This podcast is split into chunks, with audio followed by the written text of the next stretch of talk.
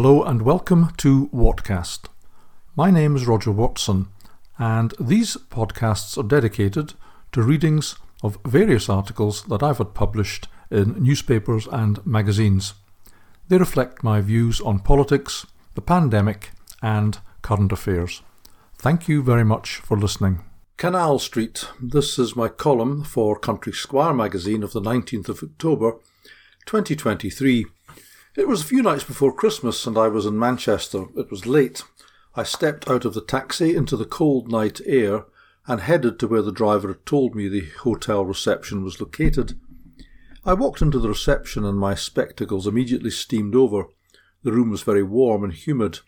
It was clearly a bar. I removed my spectacles and tried to clean them with my scarf, to no avail. They simply steamed over again, so I walked carefully to the bar, sans lunette, in a blur to inquire about my reservation. As the barman was attending to me, my specs cleared.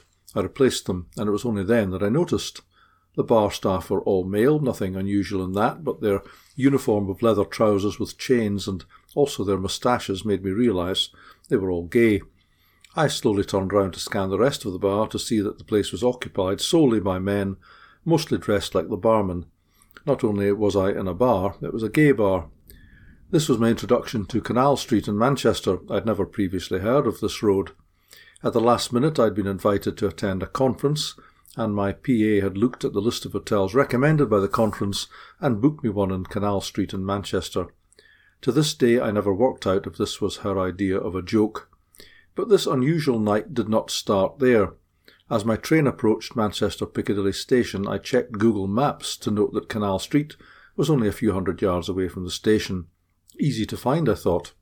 So I turned off my phone and decided to follow my nose. Unfortunately, my nose took me in the wrong direction. I turned right out of Piccadilly and then first right, diametrically in the wrong direction into the back streets behind the station. I'd only taken a few steps before I was asked if I wanted business. I was in the red light district. For some reason, I thought that turning around and walking back would be the wrong thing to do. It would also let anyone watching me realise I was lost and that's never a good signal to send out in a strange city, late at night in the pitch dark. So I applied my time honoured technique of finding my way back to whence I came, which works provided there are no dead ends of taking the first left and left again until I would be back to square one.